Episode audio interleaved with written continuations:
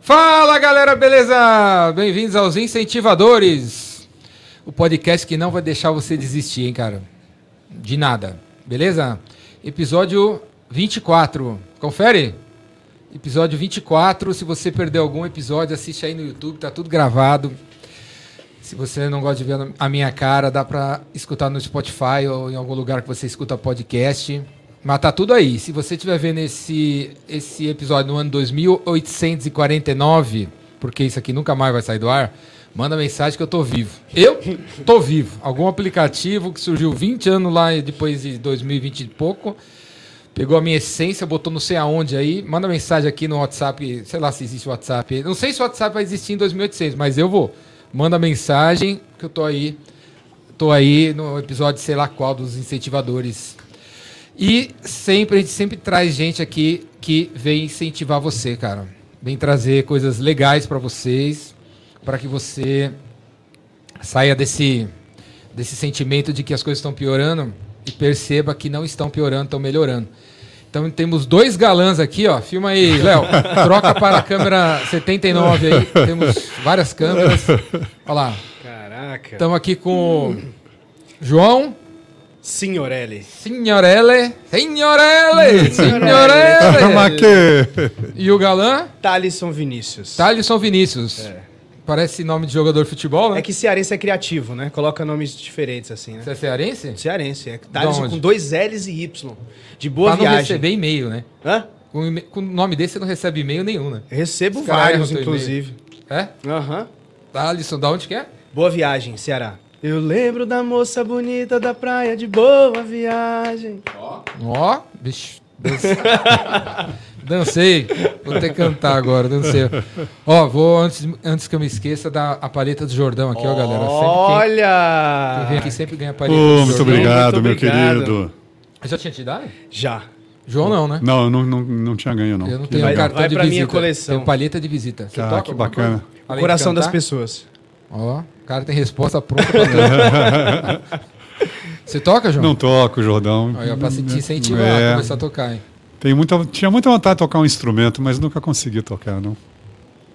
Só, to, só toca as pessoas, né? É, a gente tenta, né, tocar, né? Esse aqui é o João Signorelli. Fala aí, João, se apresenta pra galera. Gu galera, Google aí o nome João Signorelli na internet, vocês vão ver que esse cara aqui é famosinho, né? Há 50 sou, anos. Sou conhecido. Há 50 anos, é, sou conhecido. globalmente famoso. Bom, eu, meu nome é João Signorelli, né? Pessoal que quiser ver a minha carreira no Google, é Signorelli, com dois L's e. Né? Tenho 66 anos, nasci no sul de Minas, na cidade chamada Cambuquira. Moro em São Paulo desde 7 anos de idade. Sua... Cambuquira é perto de onde? De Lambari, São Lourenço, Caxambu. É a estação de água mineral, né? São Lourenço tem a Sociedade Teosófica, que tem um, tem um, parque. um polo muito forte lá. Eu ia lá quando era criança. É? No parque. parque, Parque das Águas. É. Águas maravilhosas, curativas. E, é, é, é, na tua cidade também tinha parque? Minha mãe também, também tinha. tem um parque? Tem, tem um parque, tem águas curativas, águas maravilhosas. Né? Então, eu, eu, cresci, minha primeira infância foi lá e todas as férias eu estava lá, meu, meu pai ficou lá, vim minha mãe para cá, minha irmã também. Então, eu vim do sul de Minas, mas fui criado em São Paulo. Morei 10 anos no Rio de Janeiro, entre 96 e 86 e 96, onde eu trabalhei bastante na TV Globo, mas eu comecei minha carreira aqui em São Paulo mesmo. Trabalhou bastante na TV Globo? Foi. Como é que um cara da de repete o nome da cidade aí? Cambuquira de Cambuquira foi parar na Rede Globo? Porque eu já fazia teatro aqui em São Paulo. O que, que te incentivou? Grande Otelo. Que foi um ator, galera. Um ator maravilhoso, um, um dos primeiros atores negros, um ator assim de primeira, fez muito sucesso em cinema. E meu pai tinha um hotel lá em Cambuquira, e eu, tinha, tinha uma boate, e o Otelo fazia muitos shows lá. E eu entrei no elenco de uma peça chamada O Homem de la Mancha, com Paulo Tram, Bibi Ferreira, que foi estrear o Teatro Manchete no Rio de Janeiro em 1973. Ah, com quantos anos? Eu, eu tinha 17 anos. E seus pais te incentivam? Minha mãe no começo, minha mãe no começo achou meio ruim. Meu pai adorava. Até que eu comecei a fazer novela na Globo e minha mãe aceitou, ficou aí gostando. Todo mundo achou aí, legal. as amigas todas falando com todo ela. falou que sempre, é, sempre incentivei. É. Mas aí eu fui para o Rio fazer o Homem da La Mancha em 73. Tinha acabado de fazer 17 Mas anos. peraí, você era ator no, no, no palco do, do espaço do hotel do seu pai. Não, o Grande Otelo, que fazia shows lá. Você via ele lá. Eu vi ele lá, pequenininho. Aí você ficou incentivado. Fiquei, fiquei incentivado. Pô, você é isso aí, quero ser que nem esse cara. Não, na verdade, nem foi o Grande Otelo que me incentivou. Foi, foram dois atores, o Antônio Fagundes e o Zanoni Ferriti, que infelizmente já morreu, numa peça chamada Castro Alves Pede Passagem. O Fagundes tinha um ataque epilético em cena, que foi a coisa mais impressionante que eu vi na vida. E eu saí daquele dia, eu já tra trabalhava num grupo de teatro no colégio. Eu falei, eu quero ser ator. Colégio na, lá na, nessa cidade aí? Não, aqui em São Paulo. Porque eu vim, eu vim, eu vim para cá com sete anos. Nessa época eu estava no ginásio, um ginásio estadual, vocacional, É, aqui, a- aqui você Aranha. morou com quem? Morei com minha mãe. A sua mãe veio. minha mãe se separou de meu pai e viemos para cá. E aí eu estudava nesse colégio vocacional, que foi uma grande base para mim, foi uma experiência pedagógica maravilhosa, que ensinava o aluno a pensar, não a decorar. Então, foi fechado pela ditadura, professores foram presos, enfim. Mas eu estava num grupo de teatro, fui ver essa peça e queria ser ator. Quis, por causa do Fagundes e do Zanoni Ferriti. Aí o universo vai né, Conspirando. conspirando. Eu fui fazer uma- um intercâmbio nos Estados Unidos, na volta em Nova York assistimos Jesus Cristo Superstar. Mas como aí? Peraí, como é que você foi fazer intercâmbio? Eh, Com que dinheiro? Do, do teatro já? Não, não, minha mãe, minha mãe era uma comerciante bem sucedida e me deu uma base assim. Também nunca- apoiou. Apoiou, né? ela? ela, ela- ela já queria que eu aprendesse inglês e me mandou ficar dois meses nos Estados Unidos, naquele intercâmbio. E na volta passamos em Nova em York. 1900 e Isso foi em 1971. O avião funcionava. Funcionava em dezembro de 71 e ficamos até março de 72.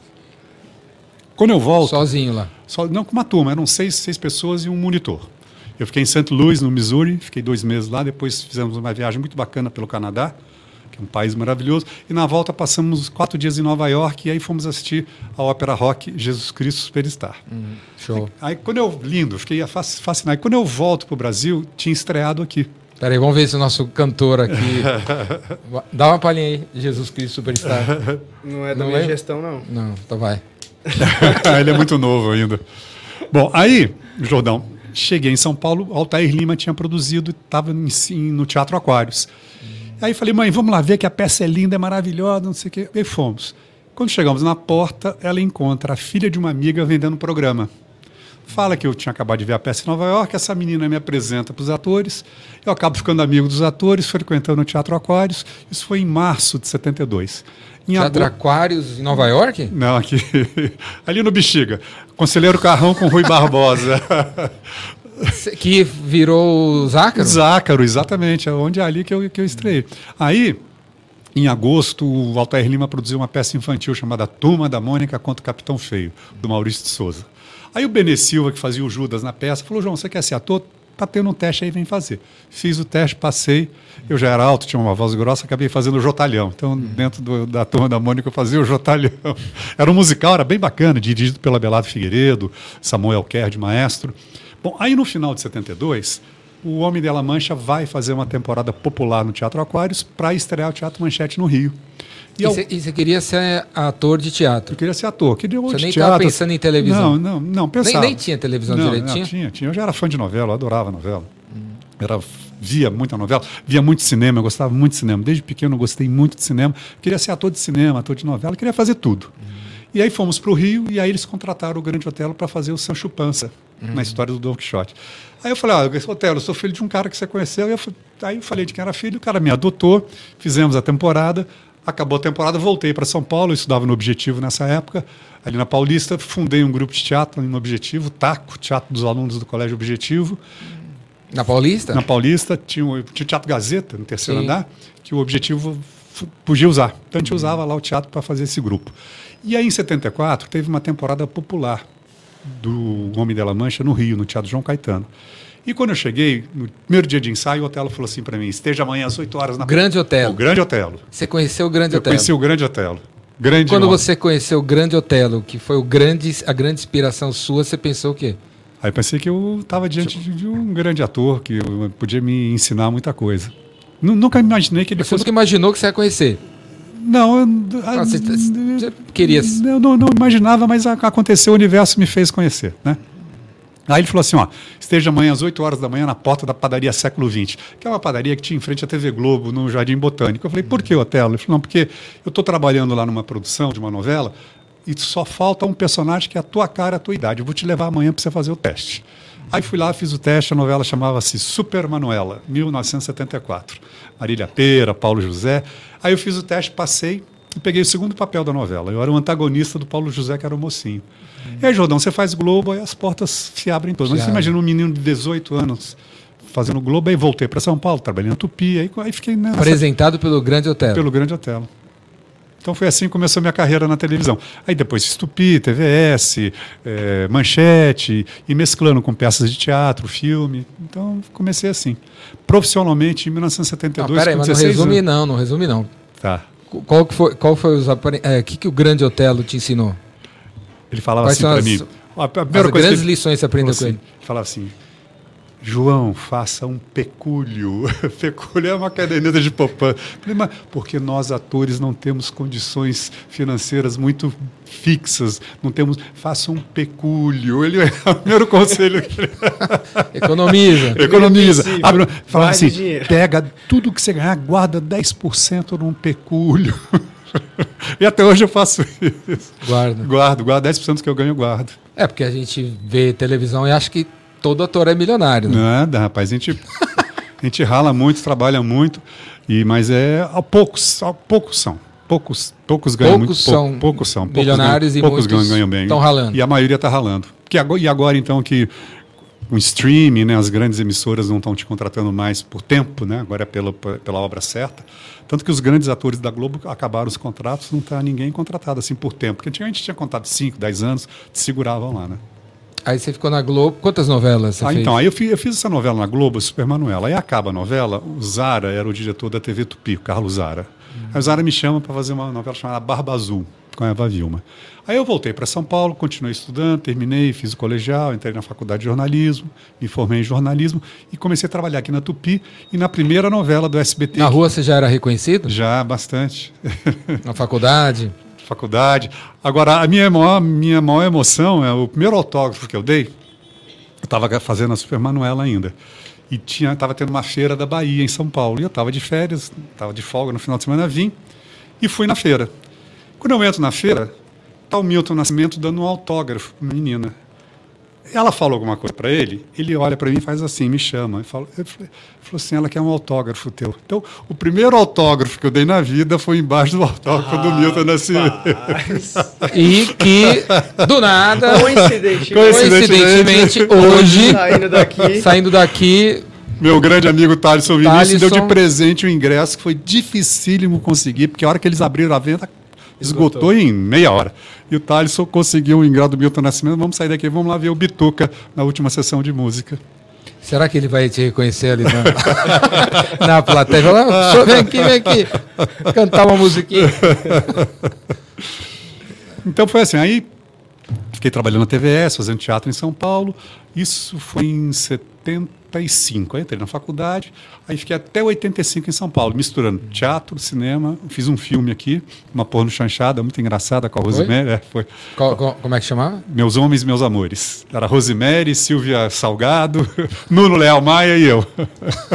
Direção do Zé Miziara. É, foi uma experiência engraçada fazer uma porno Porno chanchada. chanchada. Na época estava muito em moda, né? Sim. Então fizemos. E aí em 85 eu volto para Globo. Primeiro para Manchete, faço Dona Beija. Ah, esse eu assisti. É, fiz Dona Beija, fazia o Soldado Brigada lá. Eu só lembro da Dona Beija. É, né? E, a- aí acabou a Dona Beija, fiz mais uma novela na Manchete chamada Mania de Querer, e aí voltei para Globo. Aí entrei na Globo em 85 fazendo Grande Sertão Veredas, foi um seriado É, eu maravilhoso. lembro. e aí enga- engatei de 86 até 96 várias novelas, casos especiais, Você Decide, aí fiquei trabalhando lá e volto para São Paulo em 96. E aí você saiu da Globo, foi mandado embora? Não, foi mais ou menos. Foi de ambas as partes. Eu, eu não estava muito feliz no Rio de Janeiro, não estava muito feliz lá. Eu tenho uma filha que hoje está com 37 anos, estava com muitos problemas de comportamento na época. Minha mãe também sozinha, envelhecendo. Falei, não, está na hora de voltar para São Paulo para cuidar das duas mulheres da minha vida. Aí vim cuidar da filha e da mãe. Aí acabei, aí vim trabalhar na Band, aí comecei, reencontrei alguns amigos, e aí encontrei, eu tinha feito em 92 o Paulo Coelho, né, na peça O Diário de um Mago. E fiquei muito amigo do Edinho, que é o secretário do Paulo Coelho. E o Edinho me levou para umas meditações, um livro chamado Um Curso em Milagres, na casa da, da Ana Chapa. Então eu comecei a frequentar esse grupo, era muito interessante. E ao mesmo tempo o Miguel Filiage, que, que escreveu o Gandhi, o Fernando Pessoa e o Chico Xavier, fazia uma meditação toda lua cheia na casa dele. E o Fauzi Arap, que é um, é um grande diretor de teatro aqui em São Paulo, um grande homem do teatro brasileiro, era tratado pelo Miguel, que o Miguel é um médico acupunturista. E o Fauzi levou o Miguel para me ver fazendo o Diário de um Mago, o Paulo Coelho. Então. E eu fiquei amigo do Miguel, e aí começa a frequentar essas meditações de lua cheia que o Miguel faz até hoje, ele com a mulher dele, na casa dele. E também ele faz um trabalho muito bonito com ayahuasca, paralelo à, lua cheia, ele tem um, um trabalho bem interessante com ayahuasca também. E aí, um dia ele falou: Olha, me chamaram para abrir um fórum sobre recursos humanos para o mundo corporativo, cujo tema é liderança servidora. Pensei no Gandhi e queria chamar você para trabalhar comigo, que ele escrevia. Ele, além de ser aculturista, ele era, era jornalista e hoje escreve para teatro também. Ele escreveu o Ele Gandhi. escreveu o Gandhi. Aí ele me chamou na casa dele, eu falei, mas o que, que eu tenho a ver com o Gandhi? Ele falou, vem aqui, vem ler a peça. Aí fui ler a peça, me apaixonei pelo texto, ensaiamos dois meses, apresentamos nesse fórum. Aí ele falou- Corporativo. corporativo. Aí ele falou, olha, um grande Todo fabricante- mundo de gravata. todo mundo de gravata, todo mundo sério. Aí ele falou, olha, uma grande produtora de telefone celular quer contratar a gente para duas espetáculos, uma convenção que eles vão fazer, e acabou. Eu falei, Miguel, como acabou? Um trabalho lindo desse, fazer três apresentações. Ele falou, se você quiser tocar a produção, toca, porque eu não tenho tempo. Aí eu comecei, fui no, fazer a, a análise na época, o meu terapeuta tem um irmão, tem um irmão que tinha um bar na Vila Madalena, não sei se você conhece o Mojave, Mojave. Um bar que tinha música ao vivo lá na Vila Madalena. Sei. Ele falou: o bar não tem música aos sábados, mas tem palco, tem som aos domingos. Vamos fazer lá no domingo. Falou com o irmão, ele topou. Aí eu fazia todo domingo o Gandhi, às sete da noite. o ingresso custava 30 reais. Ele ainda servia um jantar depois da peça, ficava com 15 reais e eu com 15. Isso foi em 2003, segundo semestre todo de 2003. Aí em 2004, eu estava lendo o jornal e estrear uma peça chamada Quinta dos Infernos. Falei, pô, tem terça insana, Quinta dos Infernos, eu vou inventar quartas com Gandhi. Fui no Sátiva, que é um restaurante vegetariano que foi muito famoso aqui em São Paulo, que já tá fechado, já fechou, que o Lima Duarte era dono, o Lima e o Giba. Aí eu falei com o Giba, o Giba falou, ótimo, vamos fazer o Gandhi aqui toda quarta-feira. Aí fazemos lá, todas as quartas-feiras, o mesmo esquema. Tinha peça, depois um jantar vegetariano, 30 reais, 15 para cada um. Aí ficamos lá uns sete anos fazendo a peça lá no Nossa. restaurante, cara. Quer dizer, você foi. você- essa fase aí foi meio João empreendedor, né? Foi João Empreendedor, eu João- nu- é, eu nunca tinha Você foi produzido. João ator, Ator, né? funcionário, tipo, Carteira assinada. carteira assinada, CLT, É. e aí você virou empreendedor. Empreendedor. Porque eu percebi uma coisa, Jordão. Nós, atores, se a gente não tiver a, a produção na nossa mão, não, não dá para ficar com a cabecinha para fora de um pântano, esperando ser pinçado por um diretor de novela, um diretor de cinema. Então você tem que, você tem que produzir, você tem que empreender. E quando o Criar Gandhi seu vem. próprio espaço. Se há seu próprio espaço, seu próprio. Tanto que quando o Gandhi vem para minha vida, eu, eu entendi isso. Falei, então agora é hora de eu assumir a- na, nas As minhas mãos, rédeas as da- rédeas da minha da minha profissão. vida e- Porque eu também só vou conseguir falar o que eu quero se eu me produzir. Se eu for contratado por alguém, eu vou ser obrigado a falar o que o, o que o, o que o produtor quer. O que, né? Então, então e foi, foi difícil. Eu não tinha experiência como produtor, então, mas foi muito bom. Me deu uma independência que, pô, eu estou há 19 anos fazendo a peça Gandhi. no Gandhi. É um monólogo, não é stand-up. Tem, uma, tem algumas histórias de humor. É stand-up, está 19 anos em cartaz, então foi, foi uma coisa assim muito. Você já rodou o Brasil? Dei Brasil e Europa e Índia também, e África. Só Na- falta Manaus. É, só falta Manaus no Brasil. Mas fiz África, fiz Moçambique, experiência fantástica. No Em meio português? em português, porque lá eles falam português, né? E no interior de Moçambique, numa aldeia chamada Chocwe, para uma ONG chamada Fraternidade Sem Fronteiras, que é bem bacana. E fiz em Maputo, também na Embaixada Brasileira. E aí me fizeram um desafio. Se eu preparasse uma versão em inglês, que eu ia ser levado para abrir um festival de yoga em Rishikesh, na Índia, festival importantíssimo, que chama de um ashram, chamado Parmarti Niketan. Aí eu trabalhei um ano com uma professora inglesa, tenho essa versão em inglês, abri esse festival, Show. fiz seis apresentações na Índia, A segunda vez. A primeira vez eu fiz em português com uma tradutora, não funcionou, porque perdia muito o ritmo da peça. Mas a segunda vez que fui para a Índia, fiz seis apresentações em inglês e depois fui para a Europa também. Aí fiz Inglaterra, Alemanha, Suíça, Áustria e Portugal. Portugal em, em português, né? Português. Nos outros países em inglês. Show de bola, hein? E o Thalisson?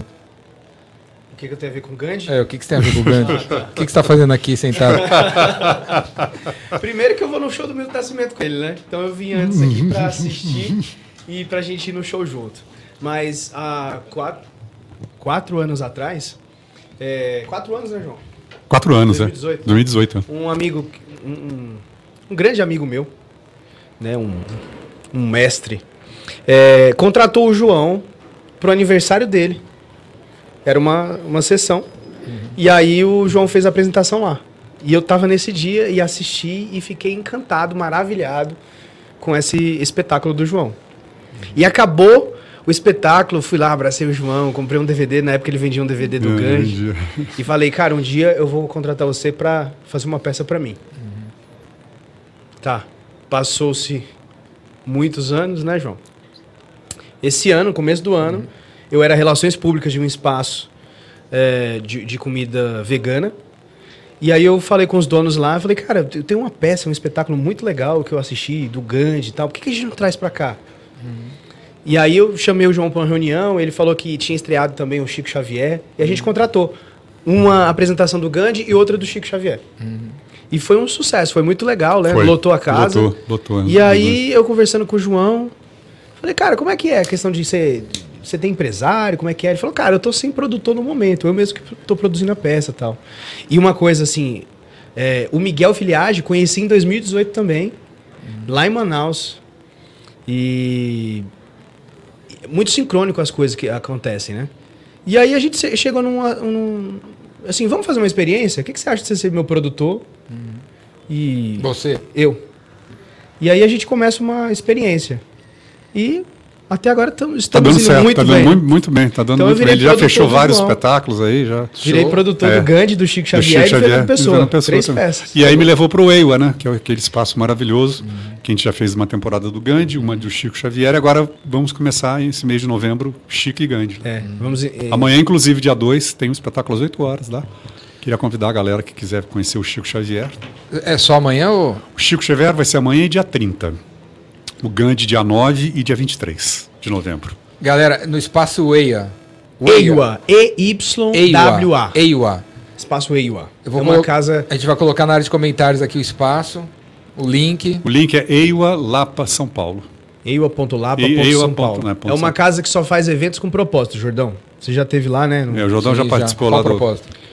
Propósito de espiritualidade, desenvolvimento pessoal, imersões, arte, com propósito de unir as pessoas e autoconhecimento. É, o espaço é maravilhoso e no Epicentro nasceu uma ideia de fazer um, eu, a gente fazer um evento sobre música e vai ser lá, no EIWA, né? Vai Ótimo. ser lá, não saiu o dia ainda, mas ainda vai ser ainda esse, Esse ano. ano galera. ainda. Ainda esse ano. Lugar sensacional. É, tem uma energia muito boa lá, tem um, Tem. tem. um, tem um astral muito legal lá. E aí você inventou o Gandhi, O Gandhi. E aí, Aí- depois surgiu o Chico aí- Xavier. Não, antes surgiu o Fernando Pessoa. Que aí o o Miguel- Fernando Pessoa ainda não vi. Você não viu, mas é o que está mais quietinho É, por tá enquanto. mais- Temos duas apresentações marcadas, dia 19 de novembro em Atibaia, no Espaço Teu, e dia 20 de novembro no Teatro Clara Nunes, em Ele- Diadema. Ele, ti, ele tinha vários, como é que fala? É, Heterônimos. hete- heterônimos, heterônimos. Cada um tem uma roupa diferente, Não, cada uma tinha uma personalidade diferente. mas que leva você a ter uma roupa diferente? Não, não, não, porque na verdade a peça se passa no hospital quando ele está para morrer. Então ele está de pijama no hospital. São os três últimos dias. Então ele vem fazendo uma reflexão sobre a vida e a morte, as três últimas noites de vida dele. Então ele já está lá no hospital, de pijaminha, só fala. Só fala dos.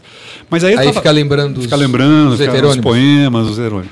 E aí o Miguel um dia me liga e fala assim, João, um ator amigo nosso vai fazer uma novela na Globo, mas tinha me pedido um texto sobre Fernando Pessoa. Ele não vai ter tempo de fazer. Mas eu estou louco, quer fazer? Eu falei, vamos. Aí ensaiamos. Carlos Messene, que dirigiu o Fernando Pessoa e que dirigiu o Chico Xavier, e que faz o Bezerra de Menezes do Chico Xavier. Trabalhei com ele quatro meses. Quando a gente ia estrear, estourou a pandemia. A gente ia estrear em março de 2020. Então, o Fernando ficou quietinho. Eu fiz duas apresentações online, e agora tem essas duas. E aí Quando eu volto de uma viagem da Europa, em 2019, a última viagem que eu fui para a Europa, a Universidade do Triângulo Mineiro me contratou para fazer o Gandhi, em Uberaba. Aí eu falei, olha, eu queria conhecer a casa do Chico Xavier, né? Aí me levaram lá, a reitora me levou lá e falei com o Euripides, o filho dele, que queria fazer uma peça do pai dele. Falei, ah, então escreve o texto e me procura. Uhum. Liguei para o Miguel, Miguel escreveu o texto, já, o Fernando Pessoa estava pronto, ensaio, falou, pô, mais um. Falei, mais um. Fomos lá, le, levei o texto em mãos, li para o Euripides, ele adorou, liberou para a gente fazer a peça. Assinamos o contrato de direito autorais, aí ele vira para mim e falou assim, então agora você vai ali no quartinho do Chico Pode pegar uma boina, uma peruca, um óculos, uma camisa, um paletó, meia. Show. Tudo que servir do Chico você pode usar, porque você vai fazer uma peça do Chico Xavier, tem que ser de verdade. Então, imagina, Jordão, eu usando em cena as coisas dele. Quando eu ponho a peruca dele no camarim, já dá uma, uma força, uma energia. Então, o público que vai assistir a gente, além de ver um, trabalho do Mecene, que é muito bom, o meu trabalho, vai sentir a energia das coisas do Chico, né? paletó, camisa, meia, Show. boina óculos, uhum. peruca. Então, aí aconteceu tudo isso. Então, aí o Chico é amanhã. O Chico é amanhã. Chico é amanhã. Então, aí veio o Chico, muito forte, e o Fernando está quietinho. Mas o Fernando vai aparecer uma hora, na horinha dele está chegando, tem certeza. Logo menos. Logo mais. Logo Qu menos. Quando que o seu produtor aqui vai botar você na Netflix? Ele falou, o Tyson falou que tinha um DVD. É. Então vamos botar no streaming. É, eu no tenho. Streaming do Gandhi. É, eu, eu, eu, tenho filmado, eu tenho o Fernando Pessoa. Eu tenho filmado e o DVD. Aliás, eu tenho que te agradecer, porque no primeiro epicentro que eu fui, eu vendi mais de 60 DVDs lá em cima quando acabou o espetáculo. Acabou os DVD lá? Acabou o DVD, rapaz. Nossa, o pessoal saiu comprando DVD, foi maravilhoso. Então, quero Ai, publicamente agora... te agradecer pela segunda vez, né? Aquela foi a primeira, a segunda vez, essa, essa energia, esse trabalho lindo que você faz, né? Que cria uma egrégora ali muito forte, cara. É uma coisa impressionante a relação da gente com a plateia. É, então, quero te agradecer muito por estar fazendo isso e não parar, né? Não, obrigado você por ter ido. E o Thaleson também, agora vai ser sempre um assíduo, né? É, o Thales é um dínamo, né? O Thales é um baita produtor. Ele tem uma, uma habilidade de conectar as pessoas, de fazer as coisas acontecerem, assim, admirável, cara. Admirável. É um cara... O DVD não tem mais, então? Rapaz, Acabou. Eu, não, aconteceu o seguinte, nos últimos tempos, eu ia levar o DVD para vender, as pessoas, ah, ninguém usa mais DVD, nos, nos notebooks nem tem mais espaço é, para DVD, mais. não tem. Então, eu tô com 30 lá em casa, que eu tenho, tenho 30 DVDs. Os últimos 30. Os últimos 30 estão lá em casa. Mas não tem nem, hoje é tudo nuvem, não, não tem mais, né? Então tá lá. É, tem que botar na nuvem. Nosso produtor Chá aqui. Comigo. Comigo. E qual é a relação Gandhi para você? Gandhi, Chico Xavier e Fernando Pessoa? Olha, o Gandhi no Oriente falava sobre o amor, sobre a verdade, sobre uma conduta ética na vida. Chico Xavier falava isso no Brasil, no Ocidente. E o Fernando Pessoa, no meio dos dois, no continente europeu, também falava a mesma coisa. Apesar do Fernando Pessoa ter uma pegada mais cultural, mas ele era um baita espírita. Esses 136 heterônimos dele, é, ele era um baita médio, ele era um baita médio. Hum. Então, e o Chico fala isso. Ah, nunca tinha pensado nisso. É, ele, ele, em Portugal, começo do século XX, 1910, 1900, ele tinha uma tia que era espírita. Mas era, como era um país muito católico, era tudo muito escondido. Eles não podiam falar que eram espíritas. Hum. Então ele, ele, não, ele não dizia que era espírita, ele falava que era heterônimo, ele queria que criava isso. Mas o Judão, ele dava nome, fazia mapa astral, características, personalidades totalmente diferentes um do outro. São 136. Era um médio baita médio. É, para mim ele teve uns seis só. Não, são 30, 136? É, é, descobriram um baú depois que ele morreu, tinham 136 textos de pessoas diferentes. Aí temos o Chico Xavier lá em Uberaba falando disso, falando da necessidade do amor. Então, o próximo que você vai fazer é o Chico Anísio. Quem dera. 240 da minha terra. É. Até, sabe que quando eu comecei minha carreira, tinha um jornalista da revista Amiga, antiga revista Amiga, que achava que eu era a cara do Chico Anísio, queria fazer uma matéria entre comigo e com o Chico. Então, a gente meu, meu, meu avô paterno é cearense, então eu tenho sangue ah. cearense também, uma cidade chamada Itapipoca. Inclusive, eu fiz um filme alemão que me levaram para filmar lá. Eu não acreditei quando o, cara, o, o, alemão falou: Nós vamos filmar numa cidade do interior do Ceará chamada Itapipoca. Eu falei: Meu Deus do céu, vocês estão me levando para a terra dos meus ancestrais. Como é que a vida é louca, né? Aí passei quatro dias lá, foi maravilhoso. Mas, enfim, aí. A espiritualidade, a espiritualidade reúne, reúne os três. Reúne, porque é o seguinte, para mim reúne, porque eu sempre quis, Jordão, isso desde pequeno quando eu comecei a fazer teatro, eu queria unir a arte com a espiritualidade, que eu acho que um dos caminhos da arte é a espiritualidade. Então, por, quando eu te falei que eu não estava muito satisfeito na Globo, é porque eu me sentia, eu chegava em casa depois de uma gravação, tinha grana, tinha uma eu era bastante conhecido, sabe? Tinha uma certas facilidades na vida que uma televisão propõe uma coisa, mas eu chegava em casa, era um vazio, cara, um buraco, falei, pô, eu não, Tá, e aí? O que, que, que eu estou fazendo? O que, que eu estou sendo útil para a sociedade? Não estou sendo útil como eu quero.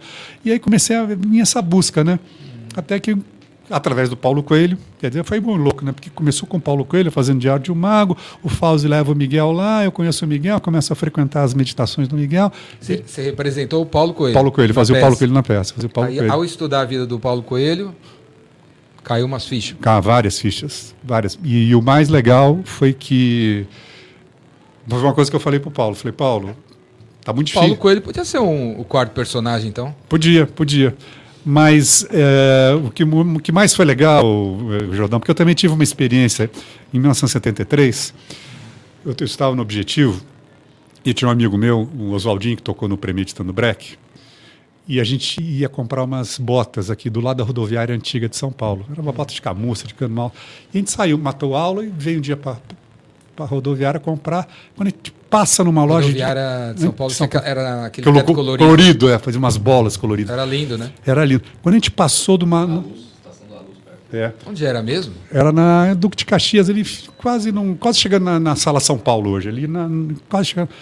E aí, rapaz, a gente passou em frente a uma loja de disco, estava tocando Ouro de Tolo. Eu e o Oswaldinho, a gente sentou, a gente não ficou a manhã inteira ali ouvindo o disco. Ali, ali, ali, naquele momento, alguma coisa mudou na minha vida. E eu fiquei aquilo do Raul. Fiquei aquilo do Raul. E aí, quando eu vou fazer o Diário de um Mago, eu começo a ligar para o Paulo. Paulo. O Paulo é muito na dele. Ele, não, ele, não, ele só nega muita informação. Quem? O Paulo Coelho. Ele fala, João, é o seguinte, eu só vou dizer uma coisa para você. Eu falei, o quê? O lance é o processo. Quando você vai ligar para ele? Eu ligava para ele para falar como é, como é que é a tua vida. Você está com o celular dele aí? Tô brincando. Eu sei, você tem, você tem um humor maravilhoso, Jordão. Mas aí, eu falava, eu quero saber um pouco da tua vida. Não, o importante é o processo, não interessa a partida, nem a chegada, é o meio. Ficou me enrolando um pouco. Aí um dia eu falei assim, bom, então Paulo, vamos fazer o seguinte, eu vou me fiar no Raul Seixas, porque para mim um grande mago nessa história toda era o Raul. Aí ele me quebrou e falou: Muito obrigado, João. Você fazendo isso, você vai fazer com que eu me reconecte com ele, coisa que eu não tive tempo de fazer em vida. Hum. Aí, aí eu fui fazer, aí, aí para mim eu fazia o Raul em cena. Eu fazia o Raul. Você vai fazer o Raul? Eu fazia, né, Raul? Ah, fazia? Fazia. Era, era o texto do Paulo Coelho, eram as características físicas do Paulo Coelho, cavanhaque, tudo, mas no meu íntimo era o Raul que estava ali. Tanto que o Mazola, que era o, o, o Mazola, esse grande produtor, foi ver o ensaio, hum. falou assim, pô, João, você tá andando igual o Raul, cara, tá fazendo um jeitinho igual o Raul. Eu falei, não, deixa, deixa quieto. Raul, pô. Sabe nada, você. Raul, Paulo ah, Coelho, é. Paulo Coelho Raul. Então foi assim. E, coincidentemente, tem uma frase do Raul na do peça. Raul Seixas na peça do Gandhi. Do Gandhi, é. é. Porque Qual? tem, assim, é sempre mais fácil achar que a culpa é do outro, mas isso impede o aperto de mão de um possível aliado. Coragem, coragem. Que, é lindo, né? É lindo. Assim. Porque eu, eu, percebi também, Jordão, que eu viajava muito com a peça no Gandhi no começo e eu ouvindo muita música, né? Que eu gosto muito de música. E algumas letras de canções da música popular brasileira têm o pensamento gandiano. Então eu comecei a botar, comecei a enxertar algumas. Botei, botei Renato Teixeira, Guilherme Arantes, o Gil, o Raul. Então um dia encontrei Renato Teixeira no aeroporto. O Rapa. O Rapa, também tem o Rapa. A paz sem voz não é paz, é medo, né? Renato Russo. Renato Russo não entrou, não. Ainda. Ainda. Mas, aí, aí um, dia encontrei, um dia encontrei com. Mas quem fez o Renato Russo foi o Bruce Gonlobeski, que é um ator maravilhoso do Rio. Fez um monólogo lindo sobre o Renato Russo. Passou em São Paulo, era muito bonito. Mas aí encontrei o Renato Teixeira no aeroporto de Vitória. Falei, estou usando uma frase tua no Gandhi. Falei, pô, Gandhi pode, não vou nem cobrar direito autoral. Tá? E ficou aquela, aquela brincadeira bacana. Você falou do gandismo. Não, não foi assim. pensamento assim. gandiano. É, pensamento, pensamento gandiano. gandiano. Pensamento gandiano. Como é que você. Para quem nunca viu, pra, tem gente aqui que nem sabe o que é, é, Gandhi, né? Quem é o Mahatma Gandhi por que, que ele. Como que você resumiria o pensamento gandiano para Olha, o Mahatma Gandhi foi um líder político que se, eh, conseguiu fazer uma independência de um país que era dominada pelo maior império político-militar na época, que era a Inglaterra. Ele propõe uma solução para libertar um povo através da não violência, que não adiantava. Se eu piso no teu pé e você pisa de volta no meu pé, só vai aumentar a violência. Então, ele trabalhava o perdão e a não violência perante os seus inimigos, digamos assim. E conseguiu, sem dar um tiro, libertar uma nação inteira do jugo desse, da Inglaterra. Uhum. Então, o trabalho dele é muito curioso, porque ele lança uma, ele, ele vai morar na África do Sul, ele vai estudar inglês na Índia, na Inglaterra, volta como advogado, o pai manda ele ajudar um amigo na África do Sul, onde tinha uma colônia indiana muito forte. Ele chega na África do Sul e percebe uma situação muito difícil dos indianos e funda um movimento chamado Ahimsa, quer dizer a verdade, que é baseado na verdade, no amor e no perdão e na não violência.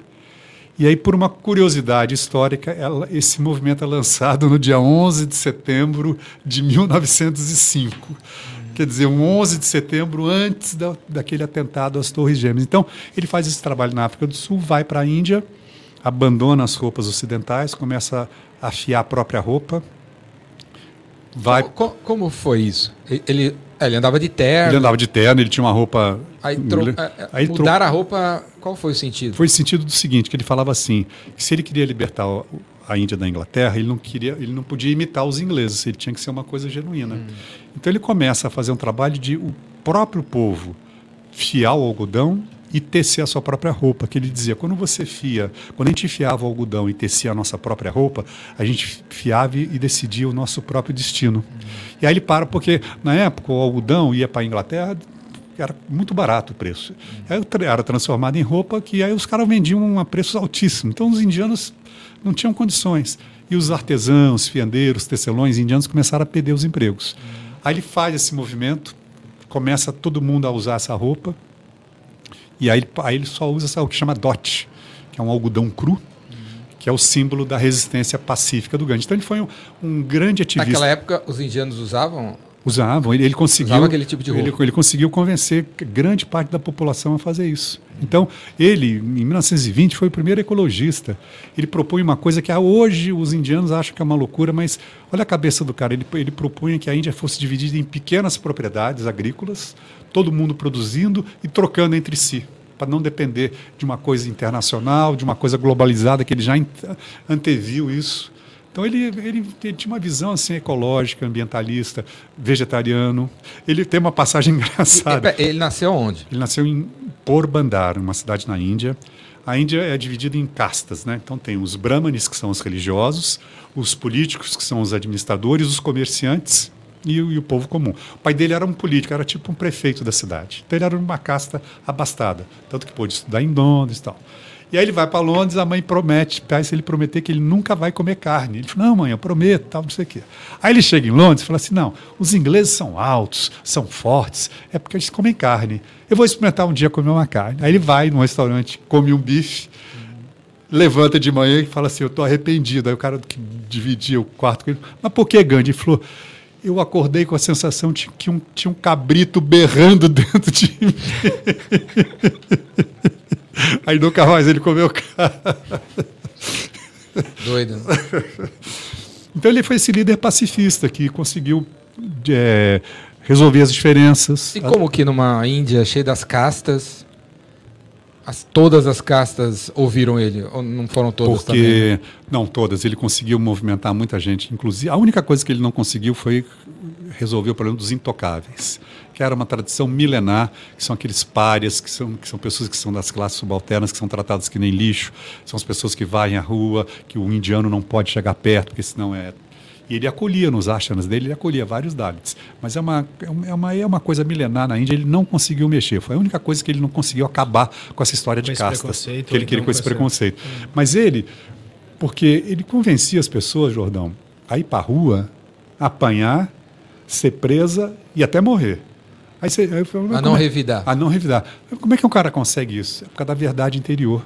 Ele tinha uma verdade interior, ele era tão verdadeiro que ele te convencia a seguir os passos dele. Então, foi por causa desse movimento chamado Ahimsa, a verdade interior, a não violência e o perdão. Através desses três pilares, ele conseguiu movimentar um país inteiro e libertar o Churchill era o primeiro ministro inglês da época. Diz que o Churchill, isso eu li num livro, diz que o Churchill gritava assim: Estou sendo derrotado por um pardalzinho seminu. Ah, não, também não, não Pardalzinho. tinha feito essa ligação, assim, o- que o adversário dele foi o, o Churchill. Churchill foi o maior adversário dele, cara. Não tinha feito essa É. ligação. O, o Gandhi escreveu. Ele escreveu um livro? livro? ele escreveu um livro que se chama Minha Experiência com a Verdade, que é uma autobiografia que é editado Minha pela experiência com a verdade. Minha Experiência com a Verdade. Deixa eu ver, deixa eu ver se é uma acho. edição da Palas Atena, é uma capa branca, ele está meio um, é um desenho meio sombreado dele. Minha Experiência com a Verdade. Uma Ele escreveu em inglês ou. Não, ele escreveu em hindi e aí traduziram para ele. Es- Escreveu grande parte desse livro preso, que ele foi preso várias vezes. Na estante virtual você encontra ainda. E aí. Encontrou? Não, procurei aqui primeiro no Steam e-book. Minha experiência com a verdade. Mas vou procurar aqui. É um livro branco, capa branca. Muito bonito. E lá ele, Ele fala, escreveu preso. Escreveu preso. Os britânicos prenderam ele. Prenderam ele várias vezes. E era muito louco, porque ele ia preso, chegava no julgamento e falava: olha, juiz, eu não vou perder muito seu tempo, não. Sou culpado mesmo, infringi uma lei inglesa, pode me prender. Que ele ia para a cadeia e falava: eu tinha tempo de meditar, escrever, estudar. Era ótimo. Era ótimo ficar preso. Mas teve uma época, Jordão, que era tanta gente. Tanta Achei, gente. achei aqui. Achou? Era tanta gente que o- as, as autoridades britânicas falaram assim: olha, solta esse cara, porque não é possível. Tá- tem muita gente presa aqui. e soltavam, porque ele- eles iam, iam em bandos, em bandos, presos atrás do Gandhi. Então, E o. E quem matou ele? então ah, aí é uma história interessante. Tinha uma seita hindu que aconteceu o seguinte: quando a Índia é dividida entre Paquistão e Índia, ficou Paquistão Oriental, Paquistão Ocidental e a Índia no meio. O Gandhi era muito influente no partido do Congresso, que era o partido que ia assumir o poder na Índia na independência. Ele convence os caras a falar, falou assim: olha, vai ser criado um novo país e nós já temos alguns recursos. Então a Índia tem que se obrigar a dar dinheiro para o Paquistão começar a existir como país. Né? Dividir em cinco partes esse dinheiro, pagar a primeira prestação, começaram, aí o governo indiano começou a se recusar a pagar a segunda. E o Gandhi falava: não, gente, a gente se comprometeu, isso é uma loucura, você, nós nos comprometemos, nós temos que pagar. E começou uma campanha para o governo da Índia honrar o compromisso. Aí uma ala hindu começou a achar que ele estava se passando para o lado do Paquistão. Botaram uma bomba, ele todo final de tarde ele fazia uma um satsang, que era uma, uma palestra pública, todo final de tarde. E botaram uma bomba embaixo do estrado dele, onde ele ia falar. Descobriram, a polícia foi lá, descobriu, e ia falar, agora a gente vai fazer, nós vamos ser seu guarda-costas. Eu falei, não, eu não preciso de guarda-costas, meu- Deus é meu guarda-costas. Aí ele vai, numa dessa, ele está saindo de casa para chegar no, no palco, vem um hindu dessa seita, que achava que ele estava dando muito mais corda importante para o Paquistão. Na verdade, ele estava só querendo cumprir o que tinha sido acordado. Vai dar um tiro nele. E ele, na hora, é, pede perdoa o cara. Fala assim, Deus. Ele morre dizendo Deus. Fala três vezes, Deus, Deus, Deus, olhando para o cara e morre. Aí esse cara escreve um livro. Porque eu matei Gandhi. Foi? Foi escrever um livro, fez muito sucesso. Eu, eu tenho, tinha esse livro, já emprestei para um amigo meu, eu trouxe da Índia. E até no final da vida, esse cara foi enforcado, né? Teve lá, tem pena de morte. Ele até o final da vida ele dizia: eu tive, eu tive razão em matar o Gandhi. Eu não me arrependo, eu tive, tive razão porque o que ele estava fazendo não era justo com a Índia. Então, foi por isso que ele foi morto. E o, como, por que, que a Inglaterra desistiu da Índia? O que, que ele fez, assim, Pô, desistiu pra ó, Inglaterra? Fica pra você. porque eles estavam começando a partir para uma desobediência civil. Que não, eles não, eles pacificamente não obedeciam às leis inglesas. Então, os serviços públicos estavam ruins, pararam de comprar roupa, parou de entrar dinheiro para a Inglaterra. E aí a Inglaterra Para viu que estava gastando. É, parar de comprar sal. Aí a Inglaterra viu que estava gastando muito dinheiro. Sempre a economia, né? Tava Sempre ga- dinheiro. Sempre dinheiro. Pô, nós estamos gastando muito dinheiro com esses caras, não estão não tão, não tão tendo retorno, os caras não estão obedecendo mais a gente. Aí vai um último vice-rei chamado Lord Mountbatten para lá, fica amigo do Gandhi. Aí o Gandhi começa a explicar por que, que a Inglaterra não precisava mais gastar dinheiro com eles. Vai, e aí começa, um, é, na verdade, foi um movimento do povo indiano pacífico se recusando a trabalhar para os ingleses. E aí eles falaram: não, chega, não queremos mais gastar dinheiro com vocês, não. e aí foram Vocês não embora. estão dando nada pra gente? Mas aí aprontaram, né? Aprontaram porque obrigaram essa divisão. Entre os, porque essa divisão foi entre muçulmanos e hindus. Quem obrigou? Os a ingleses? Inglaterra falou: a gente só, dá, só libera Sai você, fora. só sai fora se vocês criarem o país para os muçulmanos. Que tinha um líder muçulmano chamado Jinnah, que era muito pró-Inglaterra. E eles falaram, então, aí obrigar, obrigar a Índia a engolir essa divisão, botar os muçulmanos de um lado e os hindus do outro. Só que eles botaram a Índia no meio e botaram dois paquistões. Então ficou a Índia no meio com dois muçulmanos do lado. Foi uma carnificina, Jordão. Foi uma matança no começo. O Gandhi falou: não, eu não, eu não, a gente não pode dividir, porque se dividir vai morrer. E não deu outra. Morreu muita gente. Criança, velho, mulher. Porque assim, um hindu encontrava um muçulmano já saía metendo balo, e vice-versa. Então. Qual é a parte do da peça do Gandhi, a fala, a parte da peça do Gandhi que mais te toca, assim, te emociona? Ah, é uma hora que ele fala no meio da Pra você peça. contar pra gente aqui. falo. É Sem uma, encenar aqui. é uma frase que ele fala no meio da peça e depois ele fala no final da peça quando ele se dirige para alguma pessoa da plateia. Que eu acho que tá, nessa frase está sintetizado todo o pensamento do Gandhi da peça. Ele fala assim: O amor cura, o amor une, o amor nutre, o amor pulsa, o amor educa, o amor encoraja, o amor faz nascer, o amor entusiasma, o amor alivia, o amor motiva, o amor mobiliza, o amor possibilita a vida.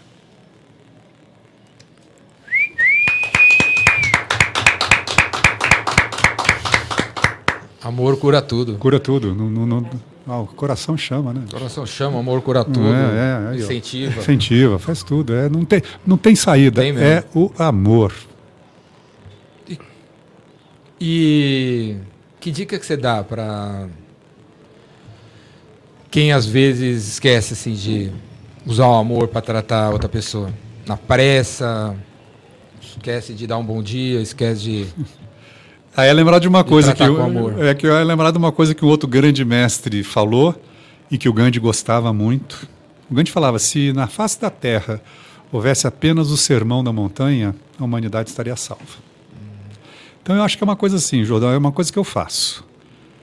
Sei que cada pessoa que se aproxima de mim é um mensageiro de Deus. Atrás de cada par de olhos tem uma história.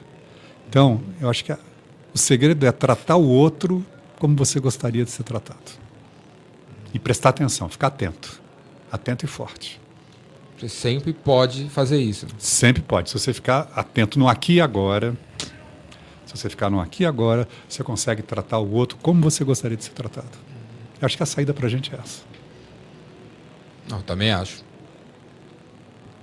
E o Chico, Não, o Chico era amor puro também, né? Esse, esse era exalava amor, era um, um ser de outro planeta também. é. o, o espiritismo do, do Allan Kardec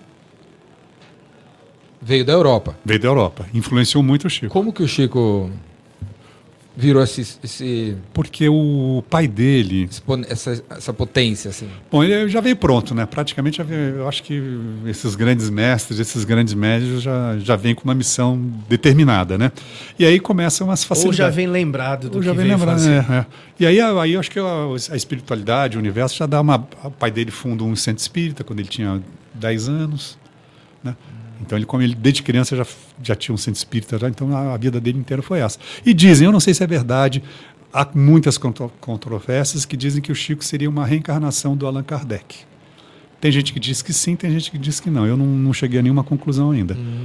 Mas aí ele, Pedro Leopoldo, começa a fazer esse trabalho todo e era uma luz pura, né? A gente vai estudando a vida desse cara, não sabe, nunca, nunca deixou de dar um sorriso para as pessoas que se aproximassem dele, sabe? Nunca deixou de ou- ouvir uma pessoa, olhar para uma pessoa amorosamente, nunca, nunca era, era meio bravo às vezes, não em relação a, a questões pessoais, mas a questões da espiritualidade. Se alguém falava mal da espiritualidade ou fazia, agia de alguma maneira errada, ele, ele virava um bicho, virava um bicho. Mas era um, era, ele era amor puro. A gente sente isso na casa dele, a gente entra na casa dele, no quarto onde ele vivia, nossa, é, é mesmo, olha, é um- uma energia impregnada ali que eu vou te falar, Jordão, é, é impressionante. Então, eu acho que esse homem veio para a Terra para mostrar para a gente que é possível você amar o ser humano, as maus- amar os bichos, né? Porque ele tinha essa coisa, ele tinha uma relação muito forte também com os bichos. E é se entregar, é ser, na verdade é servir ao outro, né? E saber que aí entra, aí entram uns estudos também de um outro xamã mexicano, que acho que tem a ver também. Entender que você na história do outro, você não é o protagonista, você é o segundo personagem. Então, sabe que quando você está diante da pessoa, outra pessoa que é protagonista. Então, sirva outra pessoa, entenda, atenda às necessidades do outro e não queira nada para si, porque Acho que o Chico deu esse exemplo, que eu, tenho, que eu tenho tentado praticar. Claro, sou um ser humano, estou encarnado, tenho muitas falhas.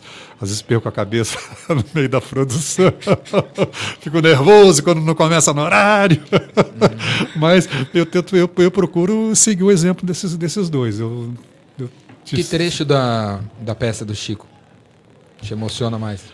É quando ele fala assim: a vida na Terra é uma passagem todos os problemas passam. Não se preocupem, tudo passa. É uma grande brincadeira de Deus. É melhor rir do que chorar. É melhor rir do que desesperar. Eu confesso, eu me diverti muito.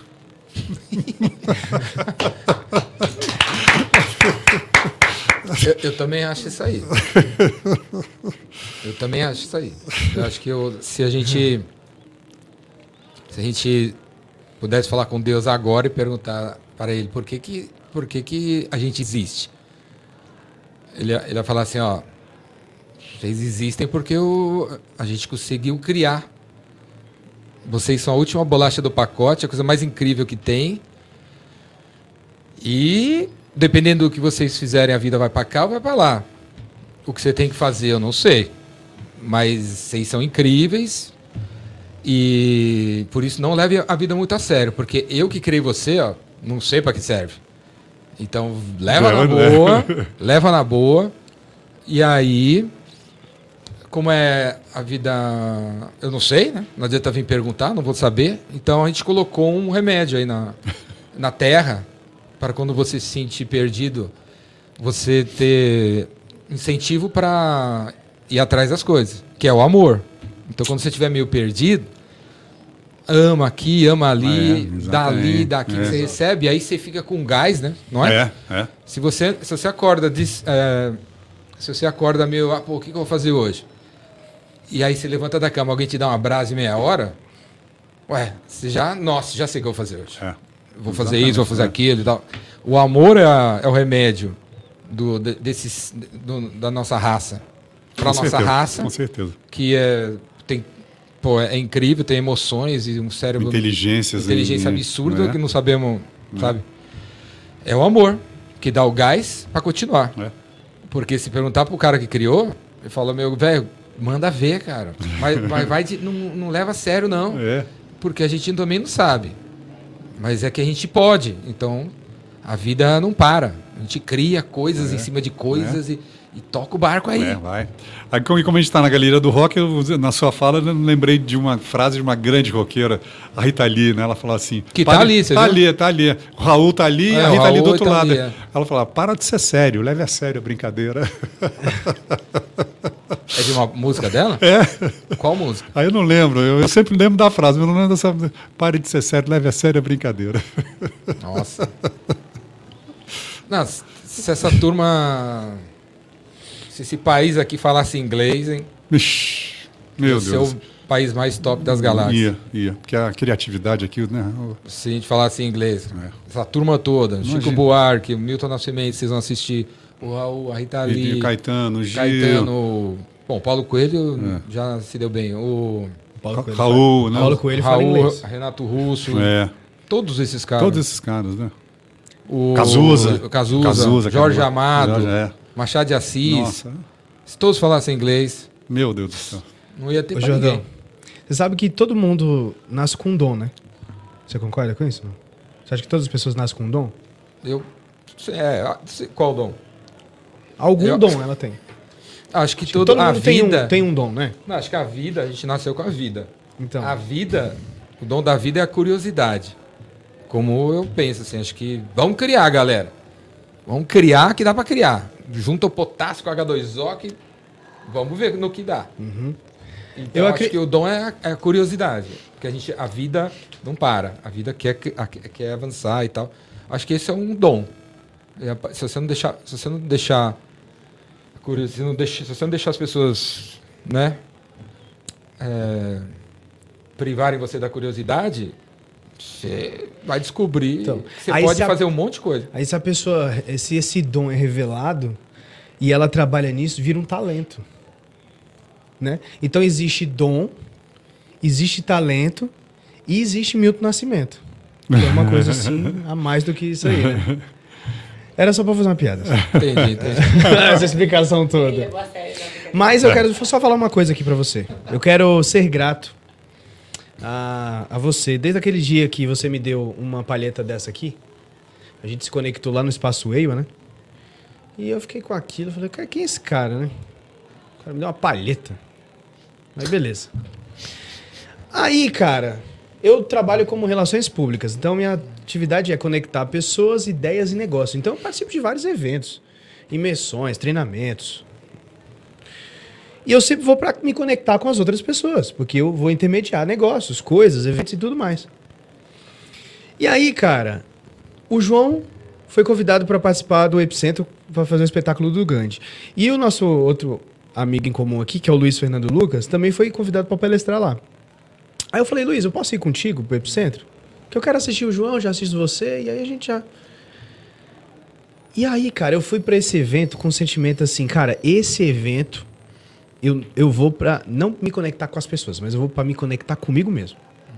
Tipo assim, eu quero me conectar, eu quero saber assim, tá, beleza, tô indo pro evento pra saber o. Sabe? E aí eu fiz uma meditação antes de ir pro seu evento.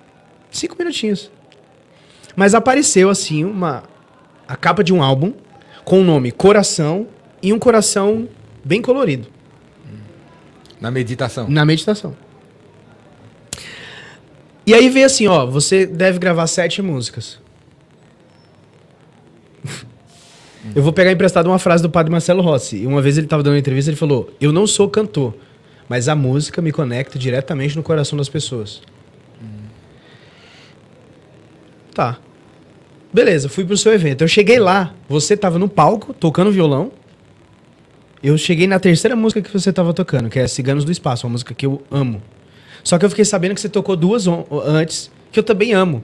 Que é Rezo do Fogo e Oração de São Francisco. Falei, porra, música, né? Começou o evento com música. Aí eu, começou lá, Epicentro, o coração chama. O coração chama. Então, assim, cara, eu quero assim, aproveitar esse momento para te agradecer por, por você e seu evento ser a resposta para uma coisa assim que tá Borbulhando. Chamando mesmo, assim, de coração. E só pra fechar essa fala, há cinco anos atrás, a mãe do meu pai faleceu de infarto. E aí, no dia seguinte, a minha mãe sonha com a minha avó, que tá no velório da minha avó, mas ela não via minha avó no caixão, ela via minha avó conversando com ela do lado, assim. E ela falou, nossa, Thales, ainda bem que a gente sabe que um dia a gente vai se separar, né? Nove dias depois, a minha mãe falece também de infarto. Então, o coração dos dois lados é, na realidade, esse trabalho é uma, um alinhamento, eu vejo pra mim, e uma forma de curar a minha ancestralidade. Entende? Através dessas, dessas músicas aí. Então, grato, Aquele querido. momento amigo. lá dos dois corações, você tá falando? No palco? Não. Dos dois corações, tipo, a minha avó, mãe do meu pai, faleceu de infarto. Minha mãe faleceu de infarto. Dos dois lados, do pai e da mãe, tem essa, essa pauta, essa questão com o coração. Né? E eu acho que com essa nova empreitada minha aí, acho que vai ressoar alguma coisa assim dentro de mim e pra trás. E espero que pra frente também. Tamo junto. Grato. Né? Obrigado você.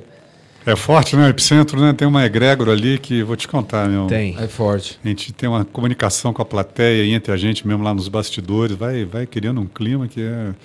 E que o lugar é maravilhoso, né? O, o auditório é, já é propício, né? Para Mas o que você faz lá, Jordão, é impressionante. É, é, todo mundo torce por todo mundo. lá. É, é muito legal, é. Muito, Sim. e dá oportunidade para as pessoas subirem no caixote. É maravilhoso aquilo, Se um né? palestrante escorregar no palco, acho que 10 pessoas sobem no palco para ajudar. É, não, é, é muito bacana. É um trabalho lindo, lindo mesmo. Gratidão mesmo a você por estar fazendo há tanto tempo e vai continuar, né? Muito Continuar, tempo. vamos continuar.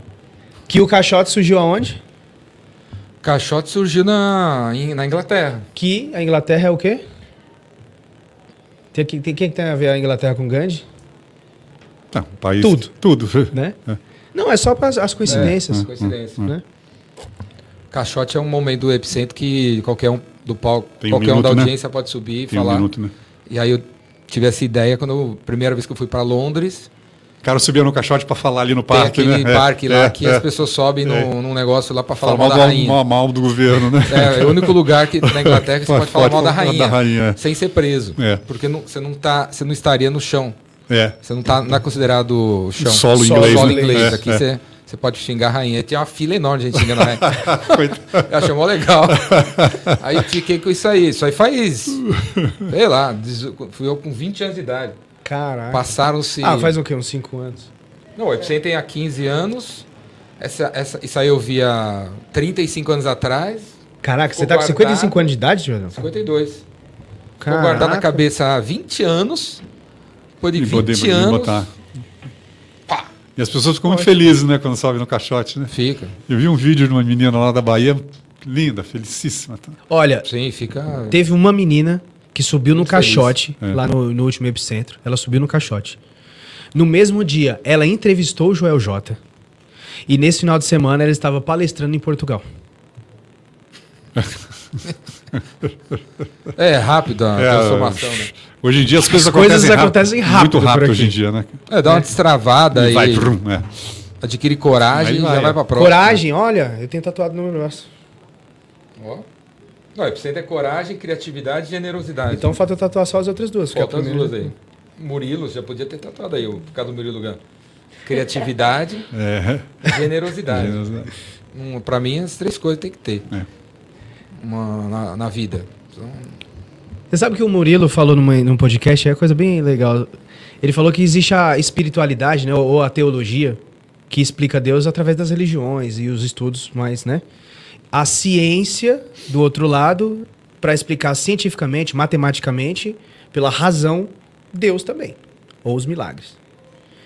E aí, vem uma terceira força equilibrante, porque esse povo ele não se bica muito. Aí vem a arte, que é a terceira força equilibrante. Que aí quando você tá vendo uma obra de arte, quando você tá vendo uma peça de teatro, quando você tá ouvindo uma música, esses dois falam, nossa, que legal aquilo ali, né? É verdade, aquilo ali. E aí vai lá e une. Não, e eu tenho, cer- eu tenho uma outra certeza também nessa história. assim. Uhum. Se quem criou a gente tá, tá, é mais, tá mais desatualizado que a gente. Por isso tem essa presença aqui. Porque aqui é incrível. Ah, Eu não tenho pressa nenhuma. Quando eu falei aqui, você está vendo esse vídeo aí no ano 2849? Uhum. É porque realmente eu quero estar aqui no ano 2000, 2849. Porque a vida é incrível. É. Essas coisas todas, as É, emoções que a é. gente sente, é incrível. E eu tenho certeza que essa coisa incrível não rola aqui. Nesse, no, outro, no outro plano, sabe? Sei, na, espiritualidade não Tá. tem isso. Então, a- quem criou a gente está desatualizado. Deus olha assim, nossa, cara, isso aí vocês estão vivendo é incrível. Queria eu poder ir para aí, mas não deve, não deve dar. Deve ter alguma coisa que impede. e aí eu tenho certeza que eu vou falar aqui, que o, a vida que a gente vive, é, as, as coisas, as emoções que a gente cria, os pensamentos, a força, a energia, não sei, está desenvolvendo a espiritualidade. A, a- a- Ah, existência da matéria, a, tem- tem- a- tem a todo existência sentido, da tem- matéria tem. desenvolve a espiritualidade. espiritualidade. Tem Tenho todo sentido certeza isso, né? disso. E por isso que estão aqui. Esse aqui, eu tenho, às vezes tem impressão, né? Tem uns, né, gente aqui e tal. que- O cara fala assim, nossa, aqui é o máximo. Bebe água aí que eu quero experimentar de novo. Sabe? Aham, Tenho aham. certeza disso. Que, que É, tá- faz, faz todo a- sentido isso. E que o desenvolvimento do universo depende da Dessa gente. da gente, é. Da gente. Se a gente fizer coisas boas, Vai. a energia fica boa. É.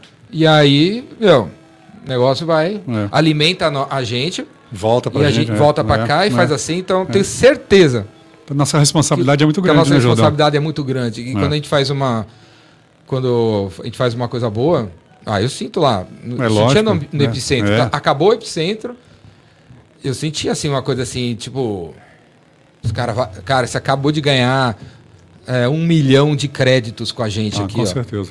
Eu tinha a impressão assim que se eu levasse 20 tiros lá na, na saída do epicentro, iam, tipo um hindu lá, sei lá. Pá, pá, pá. Não ia pegar Não nenhum. ia, não. pegar um. Ia, ia baixar, não, ia baixar. Ia nos meus créditos lá, né? É, Por causa do tem- primeiro tem- tiro.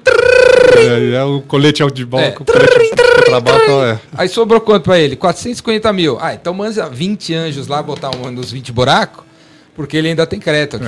É, é, exatamente. certeza que as coisas boas que a gente faz aqui tá desenvolvendo os anjos, a- esse- outro plano, e eles é, dão uma energia pra gente, que a gente realimenta lá e tal. E o desenvolvimento do universo depende da gente. Depende da gente. É, Tá tudo Ele tem interligado. uma é, absurda, É. uma, uma, uma responsabilidade absurda. É. Quarta-feira passada, no Círculo de Liderança Consciente, eu ouvi uma frase do Luiz Fernando Lucas, que ele falou assim: Tá aqui, ó. tem um livro dele aí? Tem aqui. A era da integridade, A né? Era da Integridade. Aí. Aí, galera, se você não assistiu o podcast aí com o, Lu- com um o Luiz, com o Luiz. tá gravado aí. Ele falou o seguinte: o um se transformou em muitos para ter a alegria de voltar à unidade. É. É Ciganos aí. do espaço. É isso aí. Ciganos do espaço, É isso aí. ó. né? É, é, é, é, é, isso aí. aí.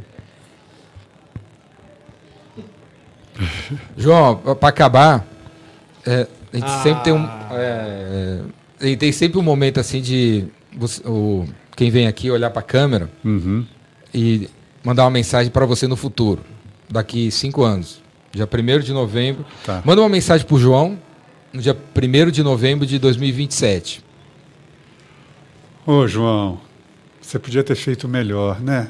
Mas você vai ter mais chance de amar mais, perdoar mais, e através da arte, você ainda vai ter mais uma chance de ser melhor para as pessoas. Show de bola. Vou mandar para você essa mensagem daqui Manda. cinco anos. Bom, antes de eu terminar, posso dar a minha Fala rede aí, social? Que manda eu ver. queria convidar o pessoal aí que está nos ouvindo, nos assistindo, a me seguir no Instagram, que é arroba João Signorelli, com dois L's I, oficial. Lá tem todas as agendas do Chico, do Gandhi, tudo que está acontecendo na minha vida profissional, vocês encontram no meu Instagram e vão estar me ajudando muito também a, a participar da minha vida profissional. Show. Thaleson, manda aí a sua mensagem pro Thaleson no futuro. Pro Thales do- de 2027. É. Parabéns, campeão. Tô muito feliz de ver você, mas coragem, que o que você quer, aquilo que você pensa e faz, coragem. Eu sei que você pode mais. Show de bola, hein? Vou mandar essa mensagem pros dois. Manda, hein? manda que eu quero. Isso é legal, né? João, quer... Posso mandar minhas redes sociais também? manda. Então, quem quiser aí se conectar com músicas positivas, né? Porque assim, eu faço várias coisas, mas o que eu gosto mesmo é de música, né, Jordão? Então, sim. A gente viu, né? Já eu começou tenho, cantando. Eu tenho um Telegram de- chamado Músicas Positivas, então você me segue aí no Instagram e embaixo vai ter lá o link do meu Telegram de Músicas Positivas para você escutar música legal. É Thalisson, é T-A, dois L's, Y, S-O-N, Coach, C-O-A-C-H. Você é coach também? Eu já fui durante sete anos coach de nutrição. Eu implementava novos hábitos nas pessoas. Trabalhava com médico nutrólogo, trabalhava, trabalhei sete anos na Herbalife, que é uma empresa de nutrição, e com um médico nutrólogo. Meu trabalho era implementar hábitos. Show. João, quer falar mais alguma coisa que a gente não perguntou? Não, queria agradecer, dizer que foi uma delícia conversar com você, com o Thaleson, tá aqui na Galeria do Rock, essa, essa passa rápido, né? Essa, esse lugar icônico aqui em São Paulo, Olha, né? ó, com a partitura a passando. partitura passando. Então, estou muito feliz de estar junto com vocês nessa empreitada, nessa caminhada de unir a arte, a comunicação com a espiritualidade, poder contribuir também e receber toda essa energia que vai para lá e volta para cá, né? Então, Aí, vamos ver se. Ó, vai ter epicentro todo ano. todo ano, é. Você podia ir todo ano lá com um personagem novo. Podemos. Olha, eu acho que, Então, eu acho que o Fernando, o 2023. Fernando Pessoa cabe o ano que vem. Fernando Pessoa, Sorocaba. 2024, Raul Seixas. Chico, o Chico, 2025, o Chico. Chico. Vamos, vamos, vamos fazer os que eu já estou pronto já. 2023, Chico. Vamos, Chico. 2024, Fernando Pessoa. 2025, Raul. 2026, Saibaba. 2027, Oxo. Oxo é legal. Oxo é legal, hein? Oxo, Oxo é legal. Oxo, hein? Pode soltar quem é que vai fazer hoje? Não, não, não, não. Eu que vou fazer lá no Ah, Epicentro. que Eu vou fazer. É o cara também. É, é o cara bacana, ó. ó. Então, ó. Aí, galera. Oxo, em, Oxo no Epicentro. 2000, não sei. 2000. 2027, quando 27. ele rece- É. receber a mensagem dele. Ou então, sei lá, a gente prepara já ano que vem. Vamos ver. vamos- Eu vou, eu vou começar. É top. Porque tem um amigo nosso que queria fazer no teatro, que é o Murilo Gun, que já tem aquele cabelão, aquela, aquela barba. Mas eu vou, vou atropelar um pouco, eu vou fazer o, o Oxo no. no- Ele tava pensando em fazer? A gente a gente brincou, a gente brincou, né? Mas não sei se ele vai levou muito tempo. Mas aí eu, eu ponho um. Ele usava né, um gorrinho assim. Ah, sei que é o Oxo. Ah, eu vou fazer, Não, eu o vou Murilo fa- não é Oxo, não. Eu vou fazer o Oxo. Então eu faço. Vai dar uma zoada com o Oxo. Vai. Eu vou fazer o Oxo, depois o Murilo faz no teatro, se ele topar. Vai. É um Oxo do Nordeste. É, é do É. Nordeste. Oxe, ele, se ele topar fazer no teatro, a gente Não, faz. mas Vai lá aí no é Oxo, Epicentro. é Oxi. É, Oxi. Oxi. Mas no Epicentro eu vou fazer. Eu vou preparar para o ano que vem, para o Epicentro Oxo. Manda 40 ver. minutos? Olha. 40. Beleza, então tá. Tá, tá bom, vou, vou fazer. Fechou. Aí, Fechou. galera. Combinado, Agora é isso, 2023. hein? Eu É assim que a gente escolhe palestrante. É assim, É uma técnica lata. bem apurada. Pesquisa, análises. Tem um comitê que escolhe palestrante. É, comitê Recebe o texto intergaláctico, antes, né? Então é isso aí, galera. Obrigado a todos pela audiência. Obrigado aí, João. Obrigado, Jordão. Thaleson. Thaleson. Valeu, Os Jordão. caras vão agora pro show aqui, do né? Milton Nascimento. Vamos imiltar. Vamos imiltar. Vamos ver a entidade lá. Valeu. Falou, galera. Obrigado aí. Até a próxima. Tchau, valeu, Tchau. valeu.